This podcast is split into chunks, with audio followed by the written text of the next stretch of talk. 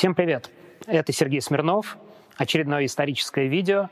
Сразу хочу сказать, обязательно подписывайтесь на канал, ставьте лайки, оставляйте комментарии.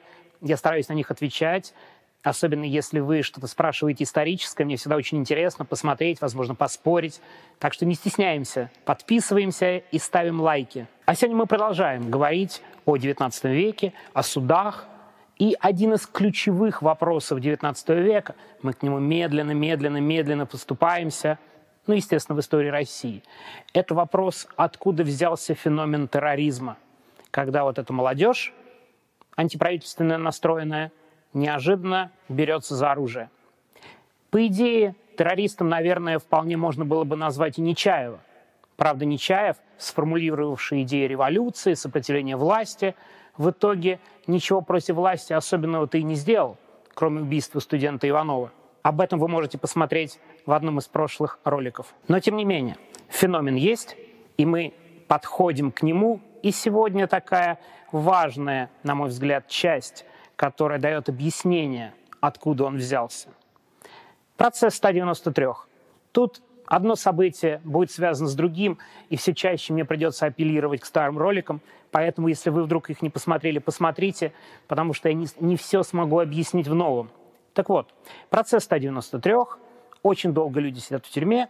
Как я уже говорил, почти 100 человек умирает еще до самого процесса. Три года их держат в тюрьме в невыносимых условиях. Но формально из тех, кто не умер в тюрьме, был студент Павел Чернышов – из Самары, кстати, из дворянской семьи, участник хождения в народ, классическая такая биография. Арестован, отправлен в тюрьму, он в тюрьме заболевает туберкулезом, и очень тяжелое состояние, его буквально при смерти отпускают на поруки.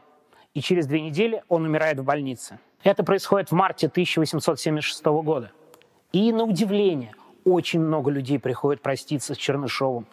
Вообще похороны часто превращались в такую практически демонстрацию, очень часто антиправительственную. Мне кажется, похороны Чернышова были чуть ли не первым таким случаем политически окрашенных похорон. После смерти Чернышова один из поэтов пишет стихотворение «Замучен тяжелой неволей». Так начинается одна из самых известных революционных песен XIX века. Кстати, эту песню очень любил Владимир Ильич Ленин. Вообще он считал ее одной из самых любимых. Посмотрите, мне кажется, сейчас песня забыта, вряд ли кто-то ее помнит, хотя выражение «замучен тяжелой неволей», возможно, где-то на подсознании у вас и промелькнет. Вот эти массовые похороны, на которые люди пришли, безусловно, не только проститься со студентом Чернышовым, но и показать свое недовольство, ярость по поводу вот этих арестов, по поводу длительного содержания в тюрьме, дают основание тем, кто остается на свободе, задуматься, а не пора ли нам проводить уличную акцию – если на похороны пришло много людей, может быть, их много соберется и на улице. Таким образом, именно похороны становятся отправной точкой для первой акции протеста в истории России. Уже летом 1876 года революционеры, те, кто еще на свободе, начинают обсуждать, надо им проводить акцию или не надо, в каком ее формате проводить, какие должны быть лозунги. Революционное движение еще только формируется, много революционеров сидит в тюрьме, ну и обычных людей много сидит в тюрьме, схваченных студентов. Споры довольно долго идут. Вообще идея была такая – собрать рабочих, их сагитировать и выйти на улицу. Но, как часто бывает внутри оппозиции, начинаются яростные споры. Какие должны быть лозунги? Сколько народу выйдет? Надо ли вообще выходить? Это становится таким главным вопросом для обсуждения. Подготовку акции берет на себя кружок Марка Нутансона это отдельная тема. Дело в том, что у них уже был успешный пример акции, да еще какой. Они помогают сбежать из тюрьмы идеологу анархизма, Кропоткину. Да-да, тому самому Кропоткину. Станция Кропоткинская в Москве, очень много улиц Кропоткина по всей России. Они организуют побег Кропоткина. Причем он совершенно фантастический, с использованием внимания воздушного шара – не хочу углубляться, сейчас рассказывать о побеге, вы можете прочитать. Он у самого Кропоткина очень живописно описан. Вот эта группа Натансона, она берет на себя руководство акцией. Ей противостоит Архип Емельянов, он же Алексей Боголюбов. Он как раз возражает, говорит, сейчас не время, много людей мы не соберем, и он такой спорщик с одной стороны, Натансон с другой стороны. Все-таки немножко про Марка Натансона вот как я про Ипполита Мышкина рассказывал, почему-то очень хочется биографию людей, которые в советское время были не то чтобы совсем забыты, но они были все-таки в тени относительно большевиков, причем второстепенных большевиков. А биография, конечно, удивительная. Про освобождение Кропоткина я уже говорил. Потом у него будет участие вот той самой первой демонстрации. Его отправляют в Восточную Сибирь, он отбывает наказание, возвращается, пытается вновь пропагандировать. Еще один новый срок. Он отправляется еще раз в Восточную Сибирь. Там он устраивается главным бухгалтером на строительство паромной переправы через Байкал между прочим. Знаете, что у нас был первый ледокол, паром через Байкал? Это еще конец 19 века. Вот там Натансон работает бухгалтером, считает денежки из-за этой переправы. Начинается 20 век, Натансон вступает в партию эсеров. Хочу обойтись без дополнительных спойлеров, потому что Натансон будет присутствовать в каких-то известных делах вокруг эсеров. Но очень коротко скажу, что Натансон был одним из тех людей в партии эсеров, у которого был авторитет – старые заслуги. Например, Натансон скорее холодно относился к терроризму эсеров, но при этом он полностью поддерживает Азова после того, как его обвинили в том, что он на самом деле работает на полицию. Натансон доживает до 1917 года. Он один из лидеров эсеров. И он уже через несколько лет после революции говорит, слушайте, надо уезжать, у меня с Лениным совсем плохие отношения – что было правдой. И в итоге Натансон уезжает в эмиграцию и там умирает в Берне в 1919 году. Вернемся к акции. Как я уже и говорил, основные усилия были потрачены на спор, надо проводить или не надо, а не на агитацию рабочих или каких-то других людей. Мало того, много революционеров, ну и кто мог бы присоединиться к демонстрации, они просто не знали. Ну, то есть люди реально спорили между собой, а в итоге вывели людей гораздо меньше, чем могли бы вывести. Тем не менее, акция проходит, ее назначают на 6 декабря 1876 года. Много молодых людей подозрительного вида собираются в районе Казанского собора в Петербурге. Они группируются, группируются, и тут неожиданно в какой-то момент один из людей выходит из толпы. Это был еще один из лидеров акции, Плеханов. Да-да, тот самый Плеханов – в честь которого назван знаменитый экономический вуз в Москве. Так вот, Плеханов выходит и говорит короткую речь. Кстати, ключевым лозунгом акции был «Свободу политзаключенным». Вот так вот. Русская уличная политика начиналась с лозунга «Свободу политзаключенным». Плеханов выступает, он говорит, что лучшие люди России сидят в тюрьме, упоминает Чернышевского и, внимание, Сергея Нечаева.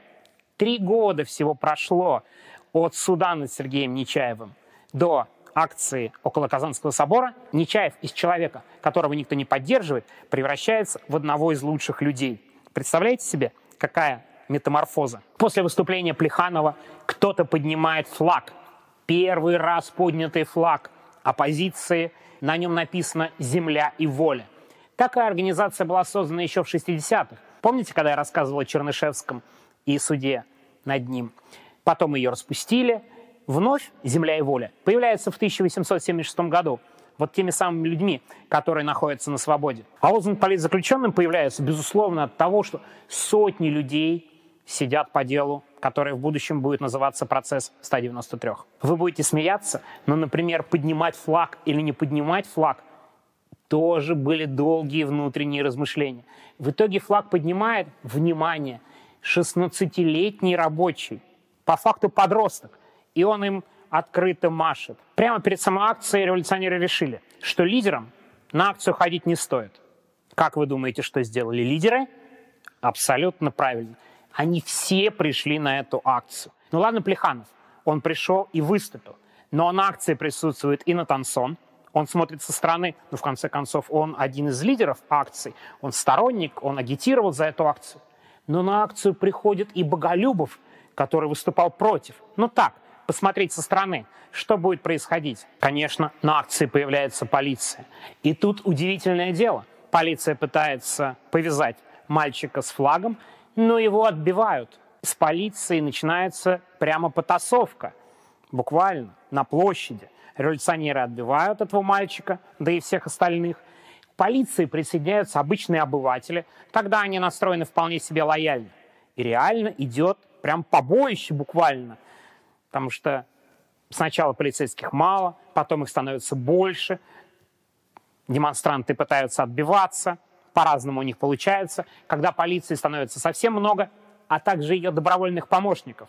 Дело в том, что у полиции было много ну и вообще сторонников таких простых людей. Ну, например, активно на стороне полиции участвуют дворники. Дворники — это вообще в XIX веке такой один из активов полиции. Вот буквально это практически дружинник. Он буквально ходит с повязкой, следит, нет ли где студентиков-революционеров. Если что, конечно же, свистит свисток и сдает всю эту поганую молодежь властям. Понятно, что силы в итоге не равны, полиции все больше, митингующих все меньше, кто-то из них уходит, как, например, Плеханов. Плеханов, кстати, пользуется тем приемом, который потом становится таким классическим в литературе. Владимир Ильич Ленин и все фильмы, снятые про него, рассказы очень часто упоминают. Он слегка меняет внешность, надевает другую шапку. Ильич-то хоть подпоясывался от зубной боли, а вот Плеханов надевает другую шапку и сваливает с акций. А вот Боголюбову, который вообще пришел посмотреть, ну, у него разве что не хватало не знаю, там крупной надписи «наблюдатель», а не «участник». Он против акции. Ему прямо дико не везет в этот момент.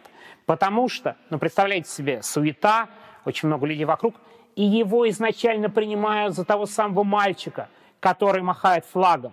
Вообще уверены, что флагом махал не мальчик Потапов, а вот именно Боголюбов. А мальчик как раз с площади уходит, но его выслеживает как раз дворник, идет за ним и, подождав, пока тот расслабится, сдает Потапова полиции. В итоге несколько десятков участников акции задержаны, среди них Боголюбов. И тут начинается прям буквально расправа. Вообще-то студентов бьют и на улицах очень часто. Но тут буквально каждый участник акции задержанный сталкивается с тем, что сейчас бы назвали полицейское насилие. Их в прямом смысле слова избивают в полицейских участках. Мало того, не просто избивают. Некоторые участники акции вспоминают, что полицейские абсолютно не стеснялись, например, забрать вещи и не отдать. Деньги, вещи, прям вот буквально грабеж. Ничего не описывали. Но представляете себе такой хаос, первая уличная акция, и все на самом деле в шоке. Как, что произошло, как же так? И опять, больше всего не повезло Боголюбову. Все думают, что именно он с флагом. Его долго избивают в полиции – сам Боголюбов потом говорит на суде, что его били, внимание, два часа. Но абсолютно неслыханная вещь в полицейском участке. И дальше что-то происходит. На самом деле не совсем понятно. В какой-то момент во время избиений Боголюбов достает револьвер на дворника. Что делает дворник в полиции? Не очень понятно. Но, как я говорил уже, дворники буквально добровольные помощники. И я допускаю, что именно дворник и бил Боголюбова. Тот достает револьвер и направляет на него. Конечно, оружие у него быстро отбирают, но представляете себе, достав оружие, как Боголюбов утяжеляет лично для себя обвинение. Когда об акции доложили царю Александру II, он был, пользуясь модным выражением, в ярости. Ну, разумеется. Представляете себе? Политическая акция у Казанского собора, флаг еще подняли. И царь по классической схеме просто-напросто забывает все те самые законы, которыми и сам руководствовался, который сам подписал. Вся эта, безусловно, положительная судебная реформа, она просто забыта в конкретном случае. Например, никакого нет следствия по делу. Сразу дознание и сразу запихиваем в суд всех арестованных. Что долго думать? Все с ними понятно. В конце концов, это не процесс 193. Тут все ясно, вышли на улицу, пора бы вас за это осудить очень быстро проходит процесс, но главная проблема – а в чем же обвинить выступивших студентов? Ну вот реально в чем? Участие несанкционированной акции, но это только административка у нас. В царской России даже административки не было, потому что когда писали законы, в голову не могла прийти идея, что могут быть какие-то уличные акции оппозиции. Первая статья находится довольно просто. Я уверен, многие из вас ее быстро узнают. Правильно, сопротивление полиции. Буквально та самая 318 статья сегодняшнего УК. Вот практически эта же статья была предъявлена участникам акции «Сопротивление полиции». Итак, статья 269 «Уложение о наказаниях». Кавычки. Оказание явного, соединенного с насилием, сопротивление служителям местной полиции и преступное противодействие властям законным. Но согласитесь, это даже по формулировкам очень близко к 318 статье УК сегодняшней, которая, безусловно, главная статья против тех, кто выходит на улицы города. Вообще она очень часто применяема. Я уверен, вы на медиазоне можете прочитать о многочисленных случаях ее применения, в том числе по недавним январским событиям в России. Но этой статьи недостаточно. Тем, кто вышел на улицу, поднял красный флаг, предъявлено еще более жесткое обвинение – в бунте против императора. Именно такое обвинение становится ключевым на процессе. Именно в этом обвиняют протестующих. Если хотите, еще одна деталь. Дело в том, что обвинение, прокурор, который выступает в суде и обвиняет вот этих молодых людей, он очень часто использует термин «беспорядки» применительно к событиям у Казанского собора. Я вот думаю, как бы мы сейчас назвали это дело. Дело о массовых беспорядках, Казанское дело – хотя Казань вроде далеко, там соборное дело. Но Бог знает, у нас этих дел очень много. Но первым было дело именно дело о массовых беспорядках, о бунте против императора в декабре 1876 года. Сам суд прошел быстро, решение вынесено почти моментально, даже раньше, чем приговор по процессу 193. Представляете себе, людей долго держат в тюрьме, за их освобождение выходят люди, их успевают осудить, а 193 человека до сих пор ждут решения суда. Так вот, на суде революционеры еще не особо понимают, как выступать. И, кстати говоря, это было предметом для обсуждения, что они не превратили суд в такую трибуну. Адвокаты хоть и защищают, но не настолько ярко, как на последующих процессах. Поэтому, в общем, решение жесткое. Три человека, включая Боголюбова, получают по 15 лет каторги. Очень большой срок. Тот самый мальчик, Ян Потапов с флагом, рабочий, он тоже сначала получает каторгу, но потом царь его милует, отправляет вместо каторги в монастырь. Буквально, ну это фактически тоже тюрьма. Он под надзором монахов находится. Кстати, он там бунтует. Вообще поразительный мальчик. Например, когда его задержали, он на улице кричал «свободу!» там, и «свободу политзаключенным». 16 лет. Рабочий. И он даже в монастыре себя ведет вызывающе, с кем-то стычки, он кого-то пытается агитировать. В итоге мы о нем не очень много знаем, но знаем, что он до революции дожил и умирает уже после нее в Якутии. Приговор вынесен, казалось бы. Ну, с одной стороны, 193 человека ожидает суда, другие вышли на улицу, и в правительственных кругах идет активное обсуждение. А что же делать с этой молодежью? Как они достали? Ну, представляете себе, как-то надо им противодействовать. И вот внутри появляется группа людей, которая выдвигает очень простой тезис. Я уверен, что вы найдете очень легко аналогии с сегодняшним днем.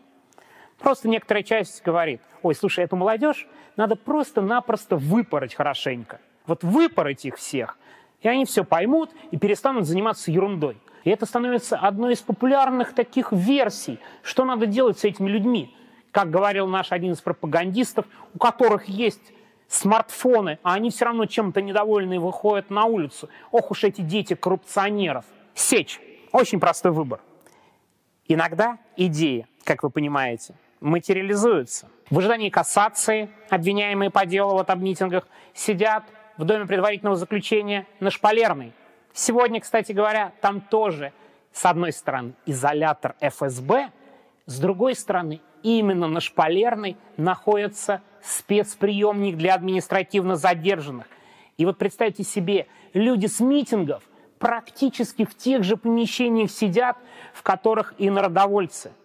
И одна из версий, что даже внутренний дворик буквально один и тот же. В этом внутреннем дворике и разворачивается одна из драм XIX века русской истории. В тюрьму приезжает Трепов, градоначальник Петербурга. Ну, по каким-то делам идет – и тут происходит важное событие.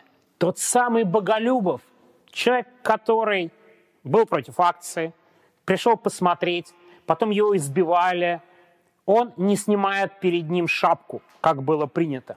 Мало того, по одной из версий, ну мы же там не были, камер наблюдения у нас нет, он первый раз снял шапку, а когда Трепов уже выходил, второй раз, ну, не успел. Трепов, примерно как император, в ярости. Что это за неуважение? Как же так? И правильно вы догадываетесь. Трепов приказывает выпороть Боголюбова. Причем не просто выпороть, а выпороть на глазах у всех революционеров, которые в тот момент находятся в тюрьме. Мало того, что это было прямым нарушением, дело в том, что приговор не вступил в законную силу, но так было не принято.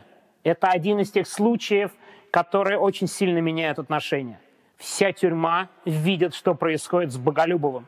Для него это было катастрофическим ударом, в том числе по психике. Чтобы вы понимали, Боголюбов через два года умирает, уже окончательно помешавшись.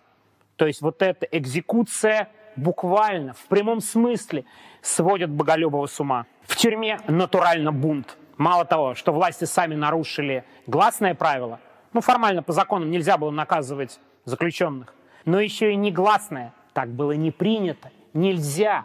Вы возвращаетесь буквально в эпоху крепостного права. Зато люди, которые говорили, сейчас мы кого-то одного выпарим, и все остальные успокоятся, довольны. Наконец-то вот эту молодежь наказали, и все поняли, что власть теперь не будет церемониться. Вскоре вот эта вот экзекуция, то, что Боголюбова выпороли в тюрьме и на глазах у всей тюрьмы, становится достоянием гласности. С одной стороны, про это говорит сам Трепов, потому что он не очень уверен, и он буквально ездит по каким-то влиятельным людям и спрашивает, а что, правильно я сделал или неправильно? Кто-то говорил правильно, кто-то такой ужас какой. Например, один из людей, которые потом у нас будут часто встречаться, Анатолий Кони, председатель окружного Петербургского суда. Вот к нему Трепов тоже приехал и спросил, а что, правильно я сделал или нет? Ну, Кони сам пишет, что он сказал, что абсолютно нет, это полностью незаконно. Но в итоге Трепов, с одной стороны, все рассказывает, с другой революционеры передают эту новость на волю. И, конечно, огромный общественный резонанс. Но представляете, сколько людей сидит в тюрьме? Подчеркиваю, процесс 193 вот-вот закончился буквально. И такая история. Сколько людей вышло, а вышло, между прочим, две трети, либо по отсиженному, либо оправданные процессу 193. Сколько у них родных, родственников. И реально наказывать революционеров розгами – это прям буквально потрясение. Буквально в том же месяце, когда и принято решение на процессе 193, девушка приходит на прием к градоначальнику Трепову. Она подходит поближе, достает пистолет и стреляет в Трепова. Это была Вера Засулич. Но об этом уже в следующем ролике. Продолжение в самое ближайшее время – Обязательно подписывайтесь на канал, чтобы первыми узнать, что произошло с Верой Засулич и Треповым. Спасибо большое. Всего доброго. До следующей встречи.